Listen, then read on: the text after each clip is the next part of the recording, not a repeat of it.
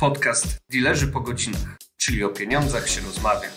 Ciekawe dyskusje i rozmowy o sytuacji ekonomicznej w Polsce i na świecie, o walutach i generalnie o pieniądzach dla każdego. Dzień dobry. Z tej strony kłaniają się nisko Dilerzy po godzinach. Witamy Państwa w nowym roku. Ja nazywam się Adam Fuchs, a ze mną jest Krzysztof Pawlak i Krzysztof Adamczak. I dzisiaj zamierzamy zrobić pewien eksperyment myślowy, tak by to można nazwać. Coś podobnego w stylu do działań Saxo Banku, który przedstawia takie drastyczne, mało prawdopodobne prognozy. I dzisiaj my spróbujemy zrobić coś podobnego, aby to nie było klasyczne prognozowanie, które mogą Państwo przeczytać czy usłyszeć w wielu innych miejscach. Mam nadzieję oczywiście, że nie będą to tylko czarne scenariusze, ale chciałem zacząć, panowie, od pytania, co z tą Polską? No ja bym pierwszą prognozę, jaką mam dla naszego kraju, to by była taka, że profesor Glapiński ustępuje ze stanowiska prezesa N B P. Ale że tak sam ustępuje, czy... Oficjalnie z powodów osobistych, nieoficjalnie pojawiają się jakieś dowody, doniesienia, że współpracował yy, czy lobbował na rzecz partii rządzącej, czyli nie prowadził tak naprawdę niezależnej polityki banku centralnego. By wyjść z twarzą, z tego rezygnuje ze stanowiska prezesa N B P. Ja myślę, że tutaj mamy, będziemy mieć bardzo dużo mało prawdopodobnych scenariuszy, ale ten jest chyba najbardziej nieprawdopodobny, żeby ktokolwiek zrezygnował z takiego stanowiska sam z siebie. Z taką pensją, z takim... Z tymi nagrodami, które samemu można sobie przyznawać. Ale to by mogło wywrócić, tu trzeba przyznać, trochę politykę, znaczy wywrócić. No, ta polityka monetarna może, mogła być trochę inna, chociaż trzeba przyznać, że teraz po wyborach ona się wydaje bardziej racjonalna, więc może wcale nie byłoby dobrze, gdyby akurat teraz profesor Glapiński zrezygnował. To znaczy na całym świecie mamy taki fajny podział w tych, tych, tych e, ciałach decyzyjnych, że, że mamy jastrzębi i, i, i gołębie. Mi się wydaje, że w Polsce tego nie ma absolutnie. To mamy po prostu zwolenników jednej partii i zwolenników drugiej partii. I po prostu jak tamci rządzili, to ci chcieli obniżać stopę. Teraz jak jest zmiana, to, to, to, to idą w drugą stronę. I tu nie ma jakiejś takiej ideologicznej świadomości, tylko, tylko raczej jest przynależność.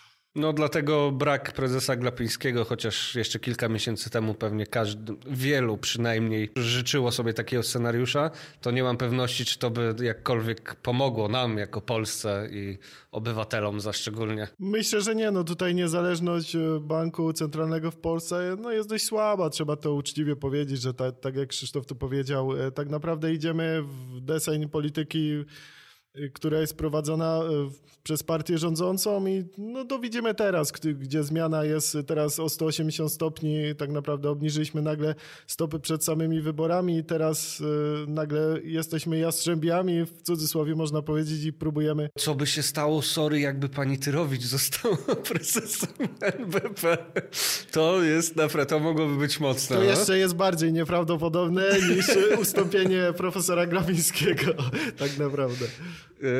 Co, co może być z, jeszcze z tą Polską, bo ja sobie wcześniej wypisałem taki, już, już szczerze myślałem o tym w zeszłym roku nawet, ale że opcja gdzieś przyspieszonych wyborów w Polsce, a tu ostatnie doniesienia medialne są takie, że no to wcale nie jest nieprawdopodobne, że może próbować pewna strona do tego doprowadzić. To znaczy ja mam taką, taką myśl, że, że my możemy pójść trochę, w, nie wiem czy kojarzycie, jest coś takiego jak efekt Belgii. Że Belgia swój najlepszy okres, kiedy najlepiej się gospodarczo rozwijała, to było w momencie tam dwa tysiące dziesiąty rok, jak przez pięćset dni nie byli w stanie utworzyć rządu.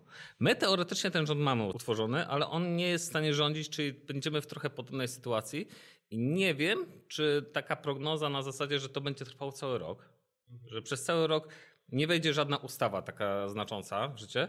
No ale znowu to się nie wydaje yy, bardzo nieprawdopodobne, bo ta polityczna nawalanka się jakby wzmacnia jeszcze i w tej chwili trudno sobie wyobrazić, że prezydent cokolwiek podpisze nowemu rządowi. Zgadza się, mamy tak naprawdę utworzono nowy rząd, a codziennie niemal mamy informacje o tym, czy będziemy, będą nowe wybory, czy nie.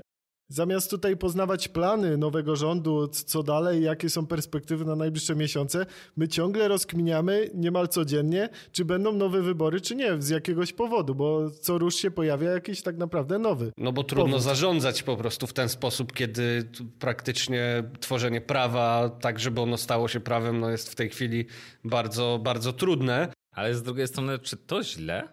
Ja właśnie wracam do tego efektu Belgii na zasadzie, że czy jeżeli przez pewien czas nie będziemy tworzyć nowego prawa, zatrzymamy tą inflację, oni się tam będą kłócić, to czy takie dostosowanie się wreszcie gospodarki do tych przepisów prawnych, które obowiązują, no bo to, to zawsze trochę czasu zajmuje, bez tej inflacji prawnej, to naprawdę ten, nie uważam, że to byłby jakiś katastrofalny e, scenariusz dla, dla kraju. Może by się przydał rzeczywiście taki rok, można powiedzieć, dostosowawczy do tego, co się dzieje i poczekanie na, na efekty, bo zmiana też, wiadomo, że nowa władza niesie za sobą ogromne zmiany, czy to prawne, czy w polityce fiskalnej, czy, czy każdorazowej. Zauważcie, jak rynki reagują na każdą obietnicę wyborczą. No, nie chcą tego. No, wszyscy pokazują, że mamy za dużo tej rozrzutności, za dużo socjalu, za, za dużo tych przepływów. E... Wiecie, ja rozumiem, że często mówimy i mamy do tego powody, że mamy państwo z kartonu i jakby w wielu ono miejscach, no ale moim zdaniem to by było niezwykłym zagrożeniem, żebyśmy mieli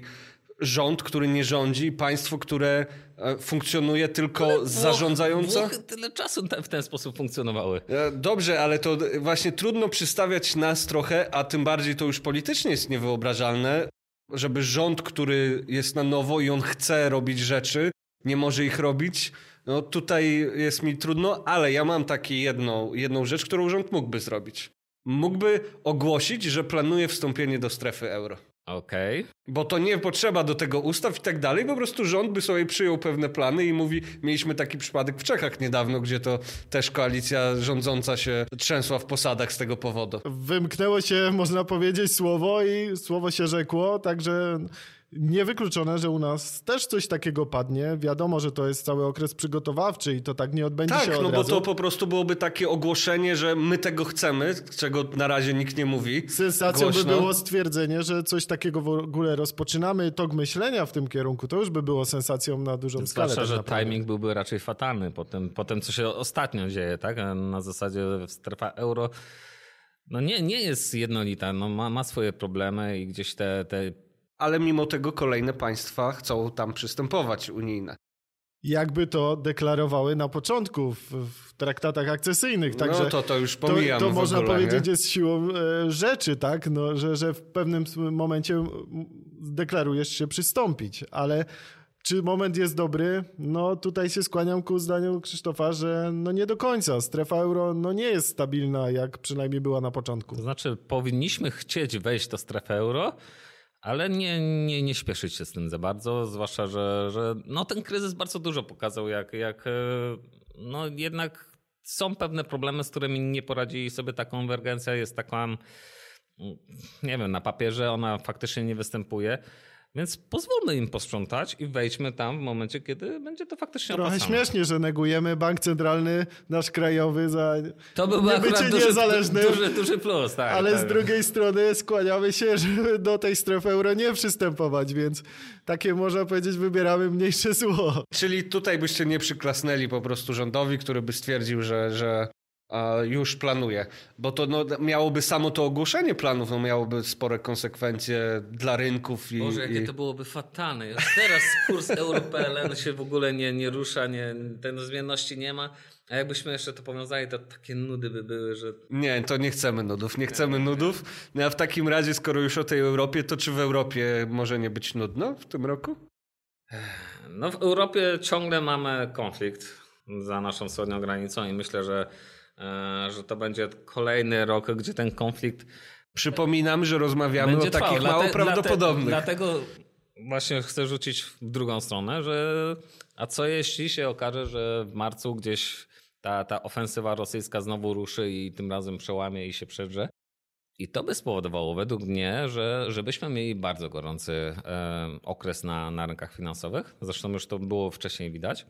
Myślę, że rynki gdzieś tam uwierzyły, że, że Rosja nie jest w stanie za bardzo wygrać tej wojny Więc jeżeli by się nagle okazało, że, że ta wajcha przechodzi jednak na tą stronę, tą stronę rosyjską, to myślę, że to byłby bardzo gorący okres.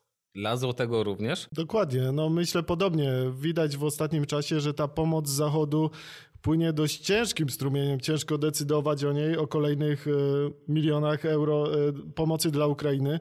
Więc Rosja tak naprawdę zyskuje tym na czasie, bo wiemy, że... że... Rosja chyba trzydzieści procent budżetu na ten rok to jest budżet militarny, no, czyli Rosja jest zdeterminowana i ona raczej nie przestanie. Zgadza się. Pojawienie wojsk, wojsk rosyjskich w okolicach Kijowa ponownie na pewno by wywróciło rynki finansowe do góry nogami. No ja myślę już dalej, bo jak Kijów, no to zaraz pod polską granicą. I nagle granica NATO z Rosją, tudzież z jakimś para państwem na gruzach Ukrainy, byłaby no, zagrożenie dla państw natowskich i dla całego układu stałoby się znowu o wiele większe. Więc to cały system geopolityczny wywraca i tak jak mówisz, to by było i dla naszej gospodarki, i dla złotego no, fatalna informacja, bo zagrożenie byłoby o wiele większe do wszystkiego. Tak, to można tak dwubiegunowo rozpatrywać, bo z jednej strony zakończenie wojny ewentualne byłoby szansą dla polskiej Ogromną. gospodarki, bo mm. wiadomo, że pomoc w odbudowie Ukrainy no, skupiłaby się w głównej mierze na, na, na Polsce i, i to by była dla nas szansa, a z drugiej tak naprawdę mamy takie poważne zagrożenie, że Rosja przejdzie do ofensywy i wojska zaczną nadrabiać straty z ostatnich tygodni. Ale do, jak jesteśmy przy tej Rosji, to ja chyba nie wiem, czy jeszcze mniej prawdopodobne niż ustąpienie profesora Glapińskiego z urzędu, czyli Putin nie jest prezydentem Rosji.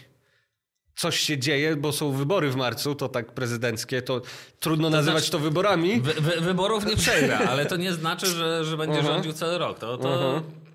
to faktycznie jest mało realny scenariusz, ale byłby... E...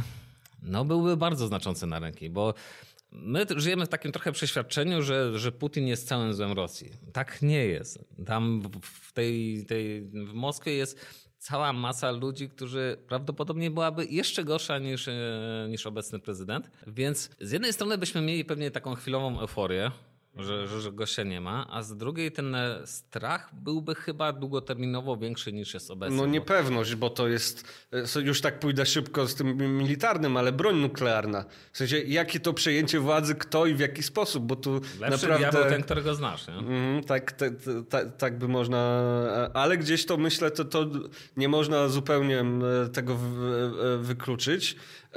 Ja tak z europejskich, tak ze wschodu, byśmy się może na zachód trochę przenieśli, mhm. bo tak o wyborach, to wybory do Parlamentu Europejskiego też, też nas czekają. I to się wydaje wciąż mało prawdopodobne, ale gdzieś tam wybory w różnych państwach europejskich pokazują, czemu by nie populiści mieli nie przejąć Parlamentu Europejskiego całego. Zgadza się, stało się to w Holandii, więc mamy różne tutaj głosy rzeczywiście antyeuropejskie, więc wcale niewykluczone. W kolejce pewnie jest Francja, która też Marine Le Pen w pewnym momencie też zyskała A F D bardzo w Niemczech, dużo głosów. Jakby naprawdę tego w Austrii też prawdopodobnie wybory może wygrać mniej prounijna. I nagle w Parlamencie Europejskim, czyli tym sercu Europy, jak to się mówi, mielibyśmy siły w dużej mierze, które chciałyby tę Unię rozsadzać, czy... Nie, oni lubią mówić reformować, ale, ale to tak by mogło bardzo... Tak, bardziej mówimy o krajach takich no, topowych unijnych. Z drugiej strony mamy kraje południa, które cały czas walczą z nadmiernym zadłużeniem. Wiadomo, przy wysokich stopach koszty obsługi długu są jeszcze większe. Więc tutaj byśmy mieli pojawienie się dwóch obozów, a od tego momentu dużo nie trzeba, żeby pojawiły się poważne zgrzyty w strukturach unijnych. Może rozpad Unii Europejskiej to jest bardzo dalekosiężny Trudno w rok scenariusz. Tego oczekiwać, ale mogłyby się pojawić właśnie rysy, które gdzieś tam e, mogłyby do tego prowadzić. Jeżeli by partie populistyczne i to naprawdę z pełnego spektrum, tego populizmu, gdzieś miały tę wagę coraz większą.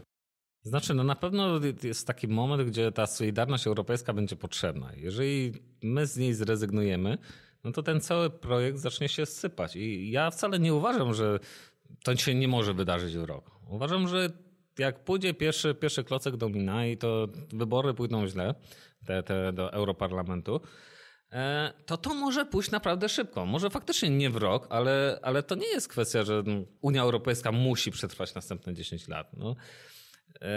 Taki jest scenariusz bazowy, ale ja ze swoją wyobraźnią jestem w stanie widzieć scenariusz, w którym, w którym budzimy się w pewnym momencie i zamiast jednej Unii Europejskiej będziemy mieli po prostu pewną defragmentę def... dwóch prędkości, tak, i tak dalej, już się takie pojawiały. No to jak masz taką bogatą wyobraźnię, to co jeszcze możesz tu zaproponować nam? Eee, no ja ciągle patrzę na te ruchy, takie wyzwolenia. Eee, gdzieś tutaj mamy te klimaty w Wielkiej Brytanii, e, która królestwo się może po, podzielić, ale też się ciekawie robi w Belgii, gdzie Walonia chce się e, odłączyć. Ciągle mamy Hiszpanię, gdzie, gdzie ta Katalonia jest jakimś tam troszkę już ostatnio wyciszonym, ale e, no mimo wszystko gdzieś ten, drzemie ten potencjał, żeby, żeby się wyzwolić. Ja myślę, że to też może być zagrożenie dla Unii Europejskiej. Co, co robić z krajami, które powstają na zgliszczach tych państw, które już, już, są, już są członkami, więc to też jest zagrożenie dla Unii, a które coraz bardziej będzie podnoszone, no bo no i, i we Włoszech mamy, mamy pewne problemy i, i Belgia bardzo głośno o tym mówi, więc no tutaj to może być ciekawe. Ja mam jeszcze jedną taką prognozę. Może powrócimy do takich stricte kursów walutowych, a mianowicie, że Szwajcaria wraca do obrony kursu euro C H F na poziomie jeden dwadzieścia. Można powiedzieć... Na Przypomnijmy, że teraz kurs jest poniżej e, równowagi. Tak, tak? Od dwa piętnaście został uwolniony, powiedzmy, z tego poziomu jeden dwadzieścia. Wiadomo, że Szwajcaria nie była w dłuższym terminie, nie miała szans bronić tego kursu, zważywszy, no ograniczała strasznie swoje rezerwy, więc to było dość niebezpieczne. Dotarli do, do ściany i musieli zdecydować się na taki szaleńczy ruch. Ja nie wiem, czy oni będą w stanie bronić zero przecinek osiem, a ty chcesz bronić jeden dwadzieścia. Że... No bo właśnie historycznie mocny jest frank w stosunku tak. do euro w tej chwili. Dokładnie i ciągłe, ciągłe odpowiedzi, że frank jest za mocny, że, że trzeba coś z tym zrobić, takie werbalne komunikaty mogą w końcu się skończyć tym, że Bank Szwajcarii, a może to zrobić, skoro raz zrobił, można powiedzieć, ruch odwrotny, więc wcale nie musi tego nie zrobić w drugą stronę i uważam, że taką prognozę bym na ten rok zastosował. A co by to wtedy mogło oznaczać dla złotego? No oczywiście frankowicze cieszyli się, bo wróciłby, by, można powiedzieć, nie byłoby problemu już kredytobiorców frankowych, bo frank by znów sporo potaniał. Dla złotego no stricte no, tylko w parze z frankiem szwajcarskim mogłoby mieć oczywiście znaczenie.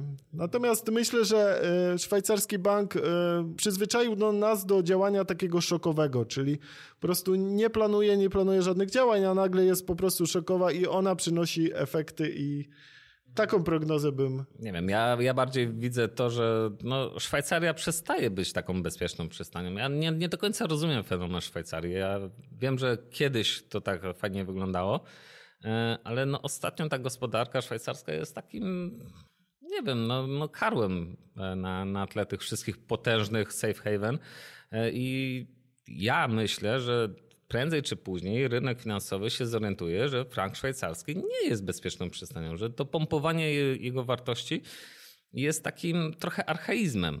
I nie wiem, czy to się wydarzy już w tym roku, ale docelowo myślę, że tutaj jest potencjał na to, żeby, żeby frank jednak bardzo dużo tej wartości oddał. Tak, tylko z drugiej strony mówimy, że brak jednomyślności w szeregach Unii Europejskiej, czyli gdzieś te podstawy się sypią, no to wtedy dla franka to jest jeszcze, jeszcze większy atut, tak? Bo w, w sytuacji, gdy Włochy, nie wiem, informowały rynki, że mogą wyjść z Unii, frank zyskiwał bardzo mocno, więc jeżeli Ale tutaj... zyskiwał właśnie na tym, że jest uznawany za tą bezpieczną przystań, no. Tak, zgodzę się, że ja też nie popieram tego, że to jest bezpieczna przystań, bo nie wiem, z czego wynika ten fenomen po prostu. Możemy się z tym kłócić, no ale to gdzieś wciąż obowiązuje, to wciąż działa. A już skoro tak przyszliśmy do, do, do konkretnych aktywów i do takich, których, których mniej rozumiesz, to co by się stało, ponieważ teraz znowu jest głośno o kryptowalutach, i one mhm. gdzieś wchodzą do świata finansowego, bo pierwsze produkty oparte o nie się pojawią na klasycznych rynkach finansowych, klasycznych, o ile tak można mówić, przy tym rozwoju. No i teraz taki scenariusz, ponieważ szykują się nam obniżki stóp procentowych zapewne w Stanach, w Europie i to klasycznie by przekierowywało kapitał na giełdy. Ale co się wydarzy, że jak ten hype na krypto będzie się zwiększał, to nie pójdzie, ten kapitał nie poleci na giełdy. Tak klasycznie, do, do spółek i tak dalej, tylko duże, ogromne środki pójdą w krypto i ten rynek będzie bardziej pompowany ze stratą możliwe dla innych. I nie wiem, czy to byłoby takie złe, bo to, co widzimy na rynkach w tym momencie, to też jest jakiś paradoks. Przecież jesteśmy tak wysoko na wszystkich indeksach giełdowych, że ja się boję, co będzie, jak ten, ten pieniądz faktycznie pójdzie na, znowu na... Przy tak wysokich stopach procentowych, tak. a, a banki centralne na czele z Fed ograniczają płynność, a mimo to wzrostów absolutnie to nie zatrzymuje na parkietach giełdowych. Dokładnie, więc ja nie wiem, czy taki... To znaczy, to na pewno nie byłoby dobre dla samego Bitcoina, bo Bitcoin mimo wszystko ciągle gdzieś ma aspirację, żeby być faktycznie pieniądzem. I on tym pieniądzem nie jest, on nie, nie przechowuje wartości, jest aktywem mocno spekulacyjnym. Już można tam abstrahować, czy to, to jest dobre aktywo, ryzykowne i tak dalej, ale no nie ma tych podstawowych funkcji pieniądza, jakie, jakie by chciało mieć. I w momencie, kiedy ten, znowu byśmy zaczęli zalewać rynki finansowe wykreowanym pieniądzem i on, i ten, ten, ten strumień pieniądza by poszedł do kryptowalut, to po raz kolejny by się okazało, że, że mamy tam po prostu jakąś chorą jazdę na tych kursach, czy to w górę, czy w dół. I po raz kolejny byśmy odwlekali tą taką ideę, to, to, to, to cel, do którego Bitcoin chciałby, chciałby dążyć. Więc tak, pewnie to byłoby, pewnie to będzie dobry rok dla kryptowalut, ale z drugiej strony tak długofalowo ideologicznie to, to pewnie nie. No ciągle tych takich podstaw, podstaw nie załatwiliśmy, typu regulacyjnych. Nie do końca te giełdy Bitcoina na przykład, gdzie można sprzedać, kupić, no, działają. Co ruszy, która się upada. Tak. Więc mhm. trudno zbudować taką pewność, którą ma taki pieniądz tradycyjny, można powiedzieć. Więc tych cech nigdy nie będzie miał. Natomiast no, banki centralne nam w każdą stronę informują, że, że pracują nad tym pieniądzem cyfrowym. No i gdzieś tam rzeczywiście to jest docelowy kierunek. Zapewne. No i nie wiem, czy to nie Chiny przypadkiem będą te pierwsze, które... No już teraz to trwają bardzo poważne testy, więc, więc myślę, że tutaj Chiny mogą być prekursorem. O ile Chiny nie będą miały ważniejszych rzeczy no na właśnie. Głowie, bo to może przenieśmy troszkę nasze zainteresowanie troszkę dalej od naszego regionu. I pytanie, ponieważ tych napięć jest w Azji co niemiara, no i niby to jest ciągle gdzieś plan, który trudno sobie wyobrazić, ale Chiny chcą zająć Tajwan. Mhm. I w praktyce rozpada nam się znowu geopolityczna układanka bardzo mocno. Trudno sobie wyobrazić, że Chiny nie przejmą Tajwanu, jeżeli będą chciały, bo to jest praktycznie niemożliwe, żeby to się nie wydarzyło. Natomiast... To znaczy jest to możliwe. No, pytanie, jak mocno, jak... jak mocno się zaangażują Stany Zjednoczone. Ja bym widział to raczej taki scenariusz, ostatnio ktoś fajną analizę na ten temat napisał, że Chiny mogą pójść takim scenariuszem rosyjskim. Zająć jakieś dwie, trzy mniejsze wyspy koło Tajwanu i zobaczyć, jak zareaguje Zachód. Jeżeli Amerykanie zareagują, to się to, to przystopować. Jeżeli nie zareagują, to pewnie to otworzy drogę do tego, żeby w przyszłości uderzyć na, na główną wyspę. No na pewno bez pomocy Amerykanów Tajwan nie jest w stanie się w żaden sposób obronić, ale no to jest pytanie i to jest pytanie o to, kto będzie rządził Stanami Zjednoczonymi w momencie, kiedy to się wydarzy. Mhm, czyli tu przechodzimy do jesieni tego roku i wybor- najważniejsze wybory zapewne w tym roku, czyli prezydenckie w U S A i jest szansa, no bo jakby mówi się o dwóch kandydatach, ale jest może szansa, żeby ktoś inny, tak zwany trzeci, się do tego wyścigu włączył. Tak powiem, idzie młodość, nie? By się, by się, by się przydało na pewno. Nie do końca, bo jeszcze przed chwilą to mówiono o tym, że takim, że niezależnym kandydatem może być tam kolejny z Kennedych, który był demokratą, wyszedł i, i on tam zbiera kasę i tak dalej. No ale chyba bardziej prawda... No właśnie, bo o mało prawdopodobnych mieliśmy, no ale gdzieś tu chcesz zapewne o Nikki Haley no, wspomnieć. No faktycznie to jest gwiazda ostatnich, ostatnich miesięcy, ostatnich tygodni. No powiem tak, ja sobie nie wyobrażam, żeby nie wygrał Trump albo Biden. Bardzo bym chciał, żeby oboje przegrali. E, to byłoby na pewno ciekawe. E, Zaraz ci powiedzą, że wtedy Ameryka by przegrała. No ale... Może, pewnie. Aczkolwiek no, jeden i drugi też jest pewną porażką dla, dla, dla Stanów Zjednoczonych, więc... A tak przynajmniej byłoby ciekawie. Tak? No. Ale tak, to byłby ogromny znak zapytania, co się może stać z polityką amerykańską, gdyby ktoś inny niż z tej pary. No na pewno duża niepewność na rynkach by nastąpiła, bo zupełnie nieznany kandydat, tak naprawdę no znany, nieznany, można powiedzieć pojawia się, ale nie wiadomo by było w którym kierunku. Tu Bidena czy Trumpa znamy w jakim, w jakim stopniu. Niestety. No, niestety. Niestety, ale czasami ta niepewność jest gorsza niż to, co, co znamy. Więc... A ja wam powiem coś, coś więcej. Jeżeli w tych wyborach w tym roku wygra ktoś inny niż Biden czy Trump, to w kolejnych wyborach wygra Tom Cruise. I, I Kościół Scjentologiczny przyjmuje władzę nad Ameryką. Zapamiętamy ale... i zweryfikujemy swoją prognozę w przyszłym to roku. To się może okazać, że, że może się okazać, że twoja prognoza wcale nie jest taka nieprawdopodobna, bo już... nie dość, że aktorzy już bywali prezydentami U S A, no to jakby Tom Cruise ma wszelkie walory oprócz wzrostu, żeby, żeby tutaj dołączyć. Ja pamiętam, że podczas ostatnich wyborów w Stanach tam Tom Cruise nakręcił taką troszkę, to było no, dla śmiechu. Gdzieś marketingowe, pewnie tak, P R-owe. Tak. E, ale to powiem tak, że czemu nie? Amerykanie lubią takie rzeczy. No jeżeli Trump został prezydentem, to ja, by, ja bym poszedł jeszcze dalej, pewnie. Czyli Tom Amerykanie Cruise... zrobią z tego show i wyjdzie oczywiście na dobre. No właśnie, no tak, czyli Tom Cruise na prezydenta. No dobrze. E, może kiedyś i prezydenta Polski, prawda? To nie jest e, n, niemożliwe. Piotr Adamczyk. O, o, jeszcze zobaczymy, co z tego e, może wyniknąć. E, no dobrze, w takim razie myślę, że jak już do Toma Cruza doszliśmy w Białym Domu, to jest to dobry moment, e, żeby podkreślić raz jeszcze, że tutaj to nie są klasyczne prognozy, e, które dzisiaj przedstawialiśmy, tylko te mniej prawdopodobne rzeczy. Oczywiście ich jest mnóstwo, tych niepewności. Zresztą ostatnie lata powinniśmy się przyzwyczaić, że to, co nam się wydaje mało prawdopodobne i niemożliwe, może w każdym chwili się ziścić i gdzieś to z tyłu głowy powinniśmy moim zdaniem zachować. A myślę, że najmniej prawdopodobnym scenariuszem jest to, że to będzie spokojny, nudny rok, który nic nie przyniesie, bo takich, to, takiego roku już dawno nie mieliśmy, więc... No to co innego powiedzieć niż przybywaj dwudziesty czwarty, a my będziemy cię komentować i obserwować. Za dzisiaj dziękuję państwu Krzysztof Pawlak i Krzysztof Adamczak. I Adam Fuchs. Do usłyszenia.